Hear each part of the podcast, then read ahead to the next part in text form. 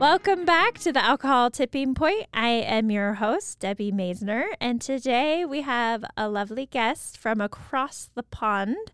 Um, she goes by PI for Person Irresponsible, and she'll tell us a little bit more about that name. Um, but I'm super excited to have her on here because she reached out to me, has written a book, has done like a fabulous adventure that we're going to hear all about today, um, and also hear about her experience with alcohol. So, welcome, PI. Well, thank you very much for having me, Debbie. It's great to be here. So you are calling from England, you mentioned. I am, yes, and it's a it's a dry day, but it's pretty chilly now. Winter is arriving. Wonderful. So, tell us about um, your name. I guess first of all, we should get that out of the way because people will be like, "Person irresponsible." Why do you call yourself that? Oh, it's it's interesting. Um, PI or person irresponsible, and the Americans always hear it as personally responsible, as if I am to blame for everything in the world. Um, and I have to correct them on that. I'm just I'm just responsible for my part, and uh, and I'm largely, you know, not renowned for making very sensible decisions. Um, and so PI or person irresponsible is, is the name that I, I wrote my book under. And, and the reason I maintain that is one, it was my trail name. And a trail name is something given to through hikers or something through hikers use. I don't know why, it's just part of the culture of it. And I, in 2020, walked across America. So I am now a fully fledged through hiker. But the reason for maintaining anonymity is because I am a member of Alcoholics Anonymous, and the traditions are very clear that at the level of press, radio, and film, we should remain anonymous.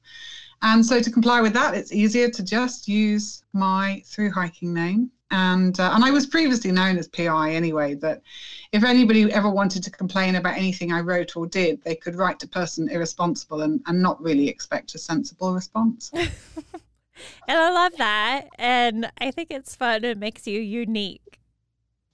Thank you.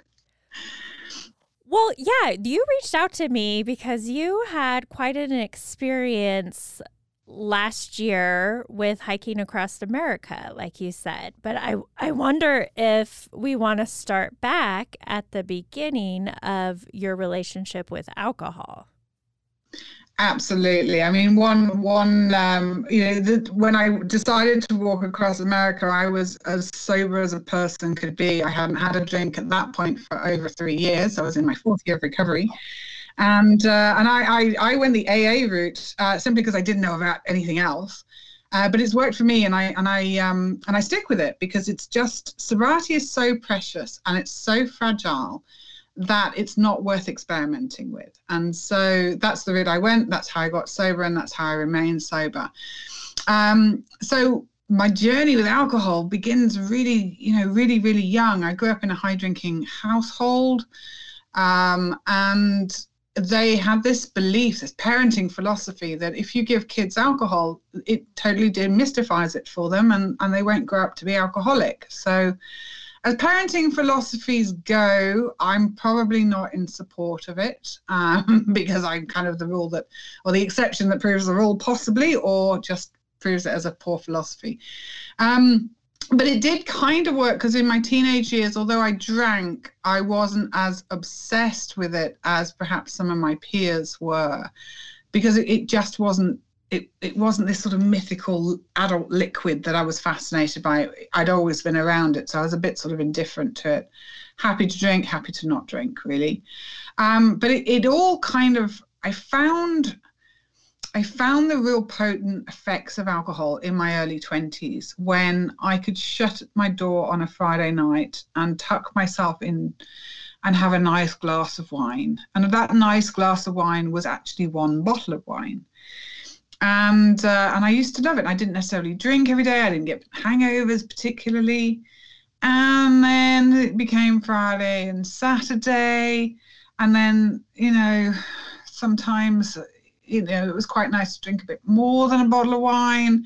And sometimes what I noticed was when I finished the wine, I was casting around for more and I didn't have any more, you know. And, and I think some of the things that keep alcohol contained for, for women and for me particularly is, you know in my early 20s i didn't have a right lot of money so it wasn't that easy to go out and get drunk all the time but obviously drinking at home is significantly cheaper but i also found i didn't have those pressures of being around other people and having to watch what i drank i could just chill out relax and I've since come to learn that if I'm controlling my drinking, I'm not enjoying it. And if I'm enjoying my drinking, I'm not controlling it.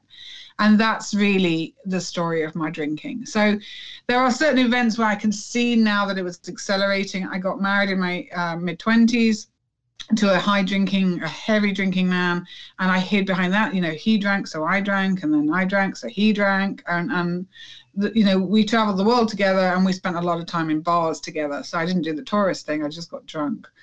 Um, I didn't know I was alcoholic. I wouldn't have ever called myself an alcoholic because, you know, lots of people drink to excess. So if you're looking for those kind of people, you're going to find them, you know, like attracts like. Um, and so it was only really when I got to, well, well, when my marriage broke down in my very late 30s and I just turned to booze and it was a major accelerant. So I'd gone from drinking heavily to just wanting to be drunk all the time to deal with the heartbreak and the hurt and the anger and the disappointment and all of that. So when I finally walked into my first AA meeting, I was a sort of emotional wreck. I wasn't drinking around the clock. I never drank in the mornings. I didn't drink before six o'clock because that would make you an alcoholic. I didn't necessarily drink seven days a week. In fact, some weeks I had to work five days and therefore I could only drink two. And I found that outrageous. Um, but I just knew I could stop, but I couldn't stay stopped. And I really wanted a break from the stuff. But no matter what, I kept going and getting more wine. So I'd, I'd chalk up a few days and then I don't know, something would happen, the cat would meow most probably. Nine times out of ten, I had to find the bloody cat to get it to meow, and then I could justify the drink. So it was just the whole thing became really obsessional. It became the center point of my life, and and it it happened slowly. And I live in a country where we are we we do worship booze, and, and I say that knowing that four out of five people in the UK don't or barely drink, but the the one fifth of us drink for the rest of the population, you know, and I've certainly drank my lifetime's allowance and several of my neighbors, you know, so that's them deprived for a while. Um, and I, I, just and we we we sort of we really glorify it and we make it seem so sophisticated. And yet now i'm sober i have yet to meet a sophisticated drunk. We're just not that great. And um, and so you know i it was a struggle to get sober in the sense of i didn't necessarily the cat has just joined us by the way. So if you hear me out i have got coffee and that's what you'll hear me drinking. Um, but it, it's I, I sort of come to learn that you know that I'm not I, I have this obsession with booze that not everybody else has. And I sort of come to learn actually life is so much better without drinking it. There's so much more you can do. And that doesn't include walking across America. You know, it's not a compulsory part of sobriety, but it, it was uh, it was fun. So for you, you grew up kind of in a interesting family situation where your mm-hmm. parents for decided just kind of make drinking a non-issue and be okay for mm-hmm. kids and it wasn't till later in your life and especially after your divorce that it really became a problem and then um, yeah absolutely i mean it was all looking back it was always a problem, but the amount that I drank changed over time. Um, I always drank to excess. I loved drinking. I loved the party life. I loved I loved drinking at home, especially because I didn't have to worry so much about consequences. Um, but I also, you know, there was this heavy drinking culture in, in my family background as well. So it was normalized. It was only when I got into recovery and, and sobriety that I, I learned that the maximum women should drink is one bottle of wine a week. And it's like, well, what's the bloody point? There's no point in drinking one bottle of wine a week. That's nothing. That came as complete revelation to me. Um, that you know, some people out there really do drink that, and that's all they ever need. Um, that was that wouldn't have done a night for me, really. Sure, same. It's kind of like decaf coffee too. Like, mm. what's the point? Um That said, I like decaf coffee, but you know, it just proves that I'm a bit strange. okay, okay. So, so for you, what was most helpful to be alcohol free was AA. It was to be honest it was one of those things that i didn't know of anything else mm-hmm. um what in, in the uk you know to go and get help most people will go to their their gp their doctor um, but there are there is stigma involved in having a drinking problem. You know, it carry it's not considered a disease in this country or an illness. It's considered a willpower problem, and therefore you're just being a bit pathetic if you if you can't manage your drink. And that seems to be a, a, quite a common perception. And if you go to your doctor, of course, you then have to have it on your medical records. Well, that can have long term consequences on your career. And I was quite career minded for much of my life. So I certainly didn't want anything on my, my doctor's records to say that I drank. There's other repercussions that if you're having problems with alcohol, you may have your license taken away from you, your driving license. Well, that can have a huge impact on your career. If you have children, um, they can let social services know. So when you suddenly start to think, you know, when I, I don't know about other people, but I was very sensitive and very paranoid when I first, you know, started to realize I had a drink problem. I didn't want anybody to know. It was my filthiest secret, and I was so ashamed of it. So so when I, you know, when I sort of was coming up with the options, it was all a bit of a series of happenstances in a way that I came across AA. I had some vague notion of it, but I didn't really know what it was. And all I wanted was a break. I didn't want to stop drinking forever. I just wanted a break. And in my logic, I just thought, well, you know, those alcoholics, if they can do it, they'll be able to show me how to do it. And all I want to do is 28 days of not drinking. Then I can sort my life out and then I'll carry on drinking again um, the plan went wrong because I went to AA and they really put me off drinking. Um, so, for which I'm eternally grateful. At the time, not so pleased, but now very, very grateful. And and so it was. I didn't know of anything else, and I was living in Scotland uh, when I sort of decided to give up the booze or stop drinking the amount I was drinking, and they were rolling out an alternative called Smart Recovery, um, which is a government-funded um, program uh, which is doing really well. It's taken off, and and you know they claim that they can teach you to control your drinking. I've never controlled my drinking. I've never wanted to control my drinking, so I'm not sure it would have worked for me. But it certainly works for some people. So I'm not here to to diss that at all. And there are other. Um, alcohol recovery services around but i knew nothing of that at that time so it was when I placed the phone call to AA and I found out I didn't have to give my name. I never had to fill in a form. I could just sit in the back of a meeting and, and never be there, um, you know, officially. That it became very appealing because I thought, well, these, you know, these professional drinkers will show an amateur like me how to sort of abstain for 28 days. Okay.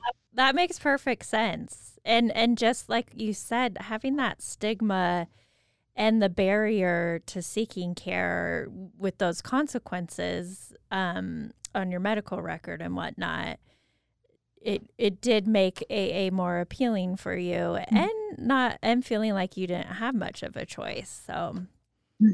and it stuck it stuck and, and it's the best thing i've ever done and i think like a lot of people you know you walk in a lot of the meetings are in church um, basements and or, or chapels or so on. So we automatically, as a sermon, it's connected to that church, which is a it, it's faulty thinking because it's not.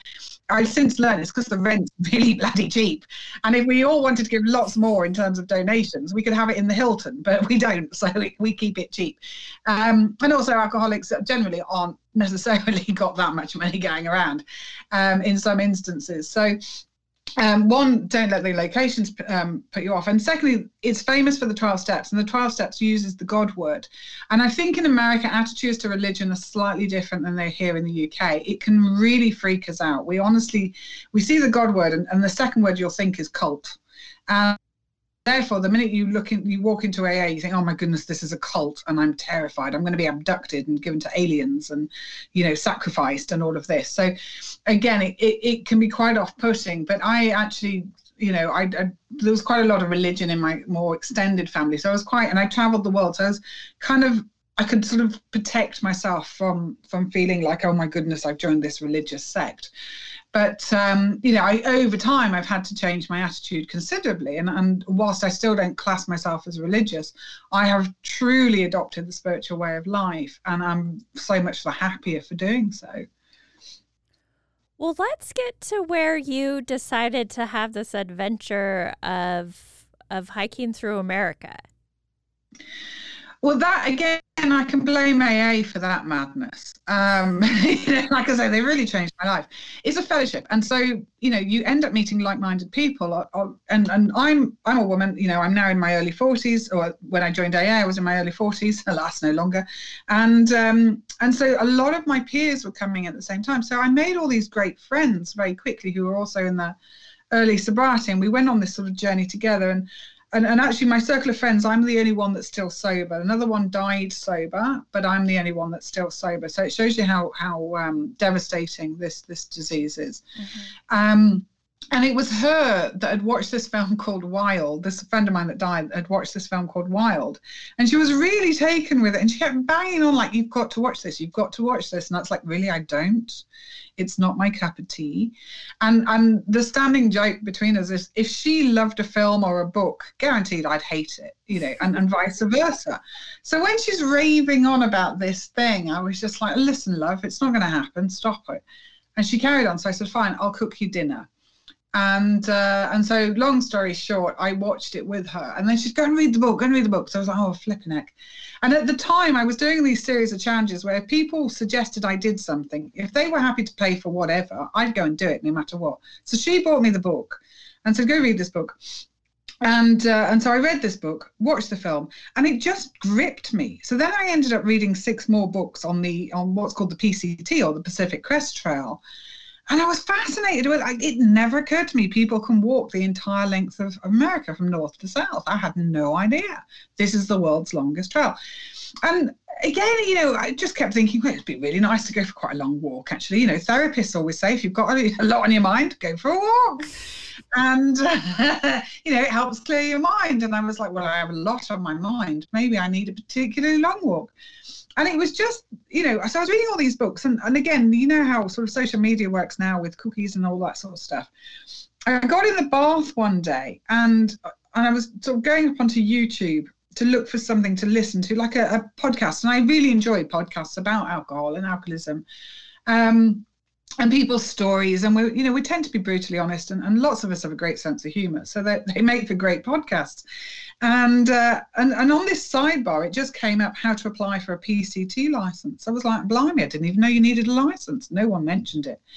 And then I clicked on it and I then I Googled about this license and I found out it was that very day and there was only one day that year you could apply for a permit. So I just jumped out of the bath, rushed upstairs naked, very fat, wobbly, not not a pretty picture.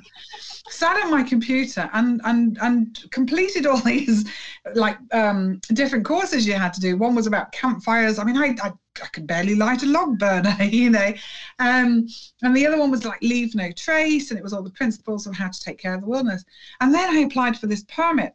And I think at the time, about you know, four for every four people that applied, one was successful. So it wasn't a guarantee, and I got one, and I got one on a reasonable date as well. And it was like, blimey, blimey, you know, I'm going to go do this. And and I think at that point, I was like, God, this is terrifying, and, and just completely refused to think about it. And I don't walk. I'm not an outdoor. You know, I was fat. I was early forties. I was female. I was, I was, as we would say, fucked. You know, um, but it was just. It felt like I should really do this, and I really. I didn't know if I could do it. I didn't know if I'd be physically capable of doing it. You know, me and exercise. I wish I'd become addicted to exercise. It would have been such a better story. But I don't. I'm a sofa surfer and I love living on my sofa. And so I had no idea really why I thought I should do this or could do this. Um, I'd done other things, you know, I'd always lived quite an exciting life, but everything I'd ever done had been motorized. You know, that's the best way of doing anything. So the idea of powering myself across the country on two feet was was terrifying. And then, of course, you know, you have a whole host of wildlife out there that we we only see in, in zoos or on TV. And I just tried my best not to think about those things too. So yeah, there was a lot of denial and, and serendipity involved. Wow, but like meant to be. So uh, if mm. if you're if you haven't listened to or you haven't watched Wild or read the book, can you give a brief overview of what it is about and the what exactly is the Pacific Crest Trail? Absolutely. So Wild is a film about a young woman who was in her early 20s whose mother had died four years prior and she'd never really got over it. She took a lot of heroin and other drugs and substances. And so she decided, and, and she, her marriage had broken down. So, it, you know, she was, as we would say, an emotional basket case at this moment of her life. And so she decided to go for a long walk along the Pacific Crest Trail. Now, the actual trail itself is 2,653 miles. And she walked about a thousand miles of it. And she skipped past some of the really ropey bits, the really sketchy bits. Um, but at the end of it, you know, she finds redemption, she finds peace, and, and I'm so sorry about the cat contributing to this conversation. You're going to hear him. You can see why he drove me to drink, honestly. Um, and so, but anyway, she, but she goes off on her own, and this is in the 90s, and walks alone with old fashioned maps and, and she was you know not particularly a, a, an experienced hiker and she did this on her own and, and she wrote a book and it became a bestseller and then they made a film with Reese Witherspoon and, and since then it's captured lots of people's imagination. I really salute her because doing that sort of stuff in your in the 90s with the you know it, there wasn't any technology and, and I think things were slightly more dangerous for women on their own in those times um, I'm not saying they're safe now, but I think in, in those times particularly, it, it would have been hard. Um, and I figured, you know, I'm I'm at the time I was 40. Oh, how old was I? 45, and uh, and I figured, well, if she needed a thousand miles, I'm twice her age. I'm going to probably have to use all of the distance. So, like I say, officially it's the world's longest trail um, because it's continuous. It, it goes from the Mexican border to the Canadian border uninterrupted. Obviously, there's a few things like wildfires that might get you to detour. Um, there was a rock slide. You know, occasionally you, you can't actually stay on the original trail. There's some um, endangered frogs at one part, so you have to reroute around those. Um, but uh, by and large, it, it's a continuous trail, and it's officially the world's longest. So it's quite a quite an effort. And it's what I didn't know. Most people call it, and indeed I made this mistake. Very embarrassing um, it's not called the Pacific Coast Trail because it's nowhere near the sea. It's hundreds of miles inland where you have bears and rattlesnakes and all sorts of other hideous things. Um, and high mountains, and it's all along the crest of these mountains. So you go through the the Sierra Range, and then you go through the Cascade Range. This is so amazing. So you were not a hiker, not a. Nope. I mean, and you just on a whim applied yeah. for this permit. You had your dates. So, yeah, what was it like? When did you go? Well, it was brilliant for the first minute. And then reality set in that I, I, many, many, many years ago, in my early 20s, I'd, I'd my my now ex-husband had said, you know, taken me camping. I think we'd gone to like a Formula One race and we were staying in a tent. I'd woken up the next day and I looked at him and I said, if you ever put me in a tent again, I will divorce you you know, so me and camping, I consider camping a completely loathsome pursuit. I could not have been more ill prepared for this, except for possibly Cheryl Strayed, who who was the um, protagonist in Wild. Um, and and so I bought this cheap tent, which was totally unsuitable. So I had to replace that quite quickly. I, you know, everybody goes on about lightweight this and lightweight that. I'd gone for bargain everything, and of course, it's not the great, you know, it's not great equipment for long distance hiking. So within a, the first mile, I, I was confused as to why it had taken me nearly 40 minutes to walk a mile. Whereas in the UK, I could do a mile in 20 minutes. And I know because I timed myself, you know. And of course, what I hadn't factored in was a whole load of things. One, when I walk in the UK, I'm at 400 feet above sea level. Now I'm at 4,000 feet, heading towards 12,000 feet above sea level or 13,000 feet. Two, this this country is largely flat by comparison. you know, yours goes up and down and up and down, and you know, um, oh, it's terrible. Three, I didn't when I did my mile in 20 minutes, I didn't have a rucksack on with a week's worth of food, with with tent and and sleeping equipment and cooking equipment and you know safety equipment and first aid kit. So all of these things had a you know a huge impact on how how quickly I could walk, and um, and th- you know, so I got to this mile, the first mile marker, and I was like, "Blimey, American miles are really far. They're a lot bigger than British miles." of course, there's no difference, but that was just the way my mind worked.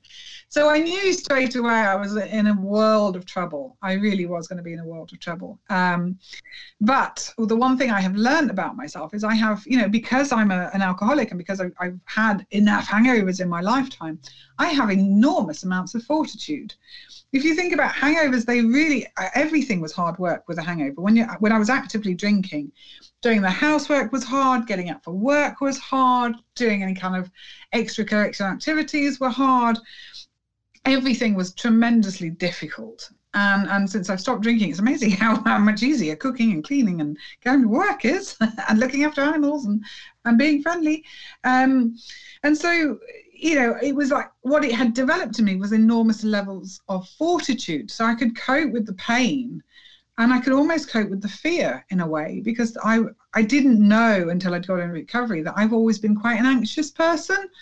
Um, because I used to mask it um, so well and I used to keep it very hidden. Well, I thought I kept it hidden. Of course, obviously, I now know I didn't because I drank a lot. Um, so in some ways you know i was made for this trip because i was used to living in fear and i'm used to hardship but this was a whole different level of hardship and and like i say the first day it was a real leveler of my pride because I think Cheryl Strayed had done six miles in the book and um, and in the film they make a point and I'd been really scornful like six miles how ridiculous is that and so you know my first day's walking I very quickly realized if I can make it to seven miles, I'm going to be thrilled. you know, and I'm not going to think about the remaining 2,640 something to go.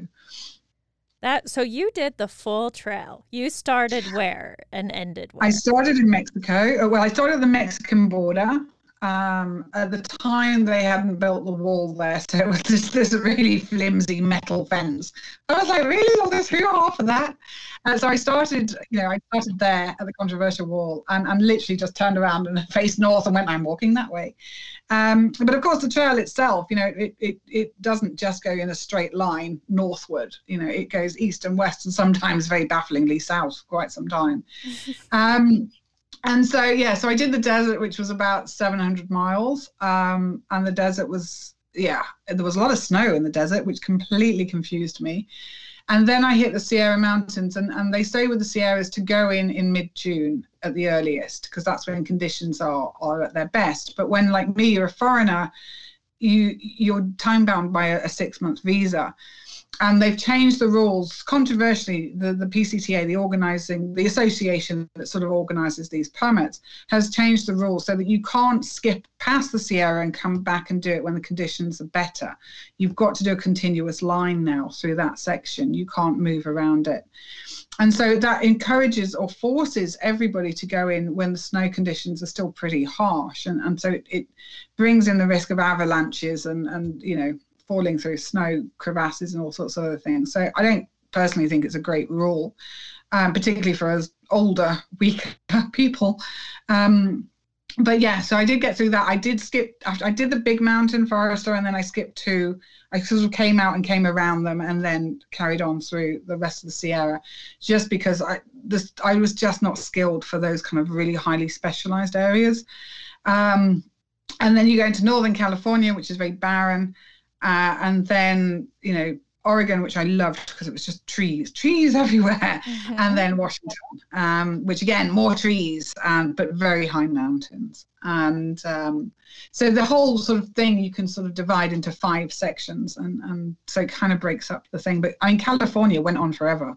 California was, you know, four months of, or just over four months of the walking, was in California. So yeah, very long state that one. And that and you were doing it last year during the pandemic. In the pandemic, yes, which was again controversial. You know, it was difficult to decide what to do for the best. And, and I know lots and lots of people, obviously, the wilderness was empty. Everybody, uh, not everybody, the vast majority had gone back to their place of origin. Um, but I, I, I lived in a rental in the UK, so I put everything in storage, and, and the UK went into a really severe lockdown. So there was nowhere, in some respects, nowhere for me to go. Um, and I'm sure someone somewhere would have given me a back bedroom if I'd asked, but I didn't. Um, and I, I honestly was really optimistic about this pandemic that oh, it's all going to be over by the end of the summer, you know. And the people we met on the trail, they were lovely. Everybody was sort of a bit sort of, well, it's all a bit bewildering. And it was really baffling to begin with, you know, just we live in a hype filled world. And, uh, you know, I think when you live in a very sensationalist 24 hour a day news sort of existence, you can, everything becomes a long drama. So it's very hard to sometimes ascertain when something's hype and something's actually something quite scary. And the way I figured was, well, if there's this, you know, deathly virus going around, I'm better off in the wilderness than I am moving around towns anyway. But it was, social media was quite brutal. You know, they weren't, um, it wasn't a very nice read on social media. But on the whole, I had absolutely no problem. You know, wore the masks and, and took sensible precautions.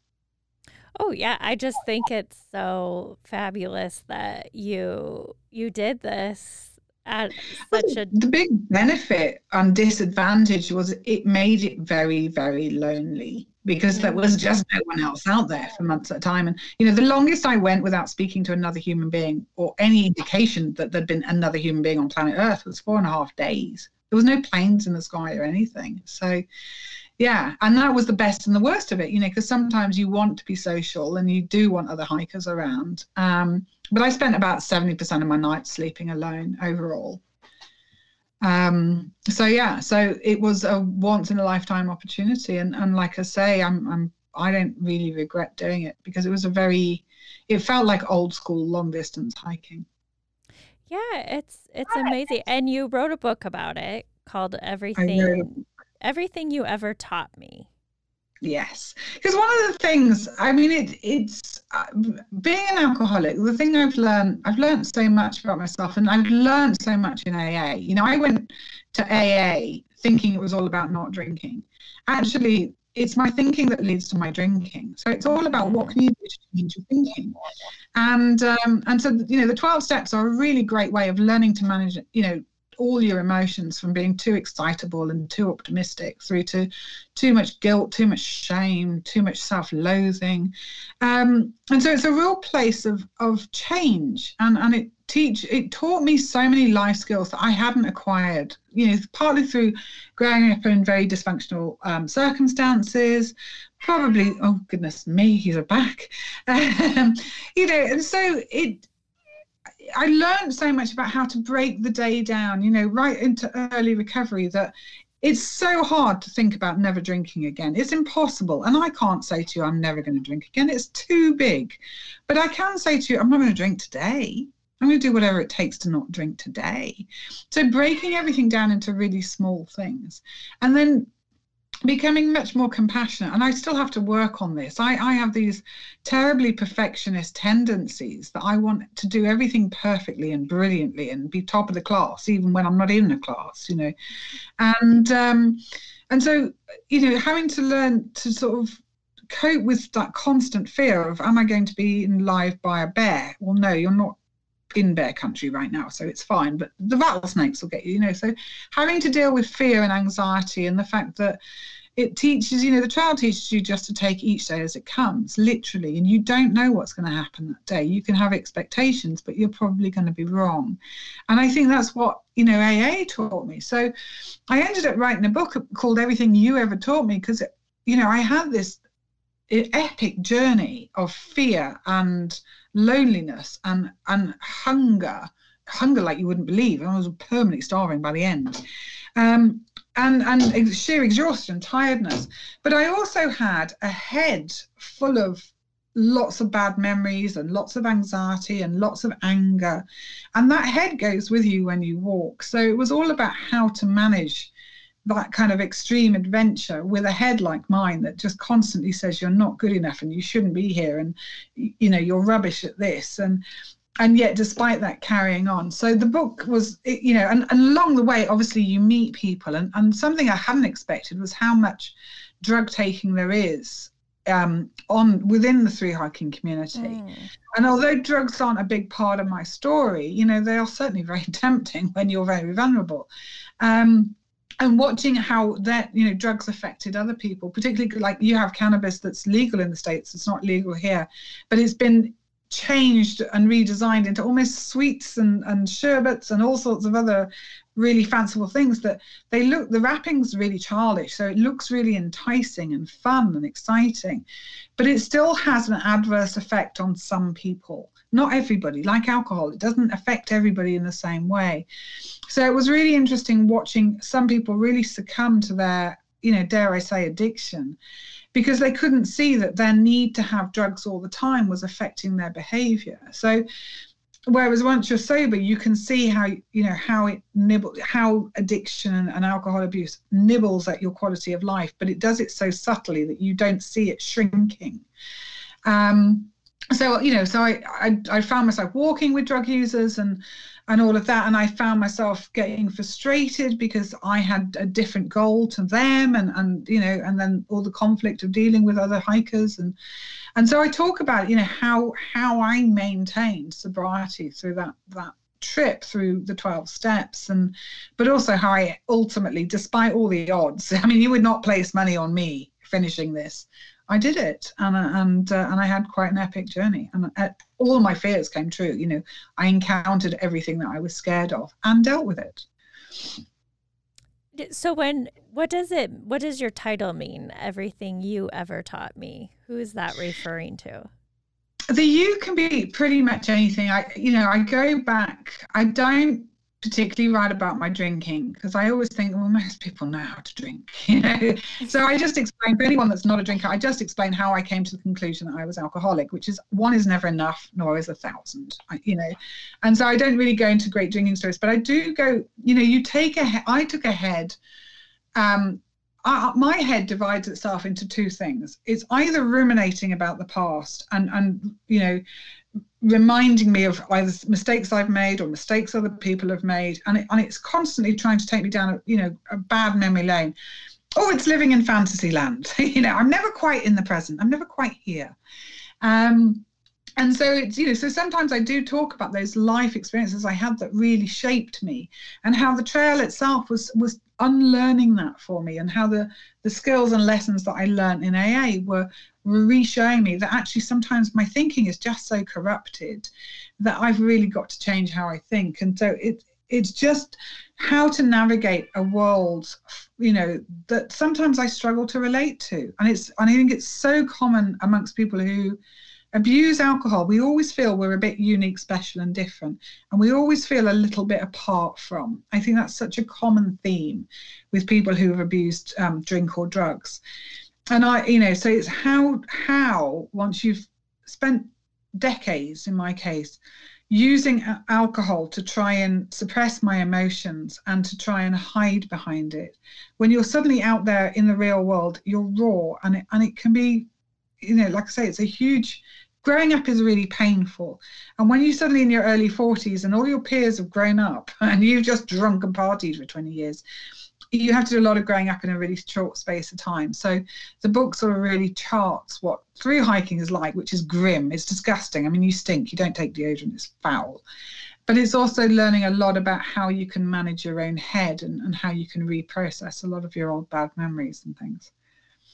Well, what would you say are some of your tips for anyone looking to change their relationship with alcohol or make a big change? You know, there's some parallels between your The thing that saved me was was learning that I I have never given up the booze because I haven't given up something that's trying to kill me. You know, I've I've, I've set myself free from it. So tr- I don't I no longer think of myself as being deprived of alcohol. Um, I feel I feel truly liberated because it, it had taken over and I, it took over so subtly.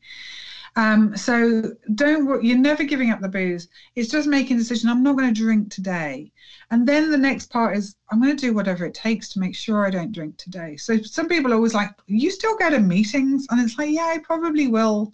You know, for the rest of my life, they're social affairs, and and and there's a lot of fellowship there. I've made friends through that. We have a great social life. You know, I'm always active and busy, and I just don't. And it doesn't revolve around drink anymore. You know, so I find it easier now that I'm nearly 50 to make friends than I've ever found it in my life. You know, because I'm surrounded by people who also don't drink and enjoy life without drink involved. So I'd say that first and foremost is is if if you're like me, that alcohol is an emotional crutch, it's reminding yourself that it's actually just a toxin. And when you're drinking alcohol, all you're drinking is liquid anxiety. It's like a payday loan. You take it in, it gives you temporary reprieve, but the next day you've got to pay it back with interest. So your anxiety shoots up. And then, of course, that sets you up for needing more booze. So that top tip is is is learning, and I used to hate this part of AA. Is when people are this too shall pass, and it's like when I'm having a bad emotion, my brain says this too shall stay.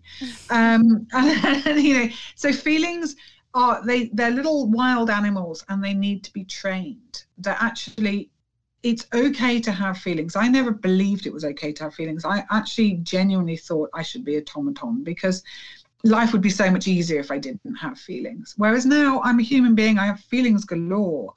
And I'm learning to how to cope with them and sit with them be with them. And I no longer have to reach for that bottle. You know, and it's as simple as when I was happy, alcohol would make me ecstatic. If I was sad, alcohol would anesthetize me. If I was angry and I had that self, you know, righteous indignation, throw some booze down my my throat. And I'd suddenly, you know, I'd be the wittiest person, the sharpest tongue person. I'd defeat them in a row, you know, and this is all going on in my head. They're not even present. Um, so alcohol was a very creative juice, if you like, but it was so artificial. It was, it's literally a toxin. And it's mad to be throwing it into your body, but I was truly mad that I believed my body needed it. And so, what would you say, or, you know, looking back, like, what do you wish you would have known earlier?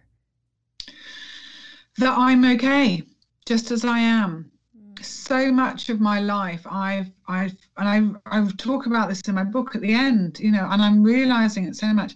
I've spent my whole life feeling less than or inferior to and trying to hide that. So, you know, I had this outward sort of hardness that you can't hurt me, but I'd also alienate you because of that hardness. And underneath all of that, I was just a very damaged, very insecure, very hurt little girl. Um, and alcohol, you know, that's the perfect conditions for alcohol. It fills that up and it makes you feel okay. And actually, I was okay to begin with. And, and alcohol took away what esteem and self confidence I had. It stripped it bare. I didn't have great levels to begin with, but it took what little I could afford. You know, it took more than I could afford to give. Um, and today I'm not like that. Today I'm okay. I'm not, you know, I'm just okay. And for the most part, I'm I'm pretty relaxed and pretty chilled out. Yeah, and I and so, I yeah, yeah, so beautiful. Just you're I'm okay to begin with. Mm. Mm. And alcohol, alcohol made me into a monster. There's no two ways about it. I was not a pleasant drunk. And I don't, you know, now I'm in recovery and I, I see drunk people all the time. It doesn't make anyone a pleasant drunk. But the, the most baffling thing about alcohol is we all think we're really sophisticated drunks. Do you know what I mean? we weren't. Yeah, we were just as much as a twat as the next person. Um, and so alcohol just lies and lies and lies and lies and it, it's the the perfect frenemy isn't it really yeah frenemy yeah. is a very good word for it what what do you see what are your plans for the future ah, well i'd love to know. I really don't know. I'm in a state of flux. I would love to uh, I'd love to go and walk from Canada to Mexico. Oh, the other way. like childbirth. Yeah, madness as it is, as much as I hated it the first time around and I was in so much pain, it's like childbirth. You know, you pop out one child, about two minutes later, you're like, oh, do you know what? I think I'll have child number two now. Um, and it's like the brain is hardwired to forget pain, which is, I'm convinced, is one of the reasons I became an alcoholic. It's like I forgot all my hangovers within a few hours of, of them dissipating. I'd be like, oh, I can go and get drunk again now. Um, so I just have a brain that forgets pain to it. So, so part of me is very tempted to go and walk from Canada to Mexico via a different route. Um, and part of me thinks, no, don't do that. Just settle down, grow up, and be a responsible adult. So, so basically, I don't know is the is the short answer. But what I've learned about life is, if I live too far in the future, I get quite scared in the present. So I tend to just take it each day as it comes and hope that somehow it'll all just unfold and it will all just get to the right destination in its own unique way. And i think that's what the trail taught me was everything i worried about happened but it didn't happen in the way i expected it to happen. And so i've learned you know it's not going to happen this way and it's not going to happen that way. If i make too detailed plans i'll end up disappointed. And if i if i don't take enough action of course i'll do nothing. So i don't i genuinely don't know but i part of me is feeling very much watch this space because I it will be bonkers. I can't help myself. Well, I'm I'm very excited to see what you do next. Thank you. And thank you. Where yes. where can we find your book? So the book's called Everything You Ever Taught Me.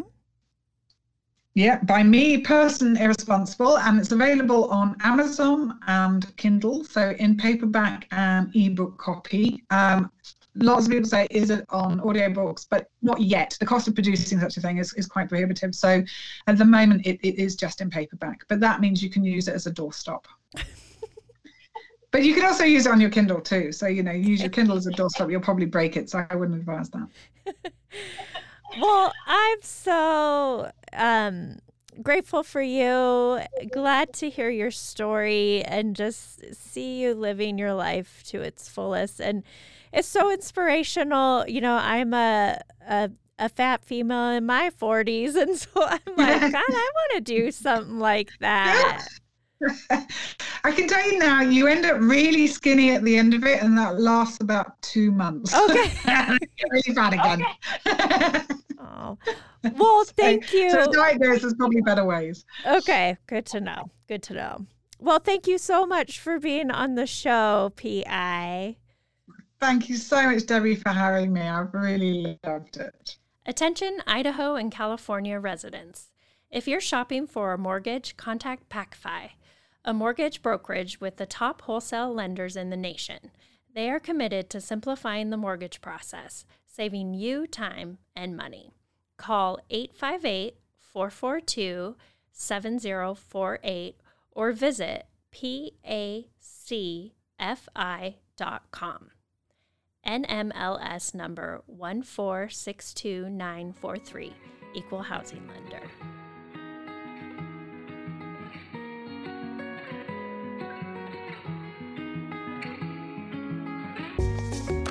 Hey everyone, thank you so much for listening to this episode of the Alcohol Tipping Point. I'm always here for you guys, so please feel free to reach out and talk to me on Instagram at Alcohol Tipping Point and check out my website, alcoholtippingpoint.com. Again, I hope you can use these tips we talked about for the rest of your week. And until then, see you next time.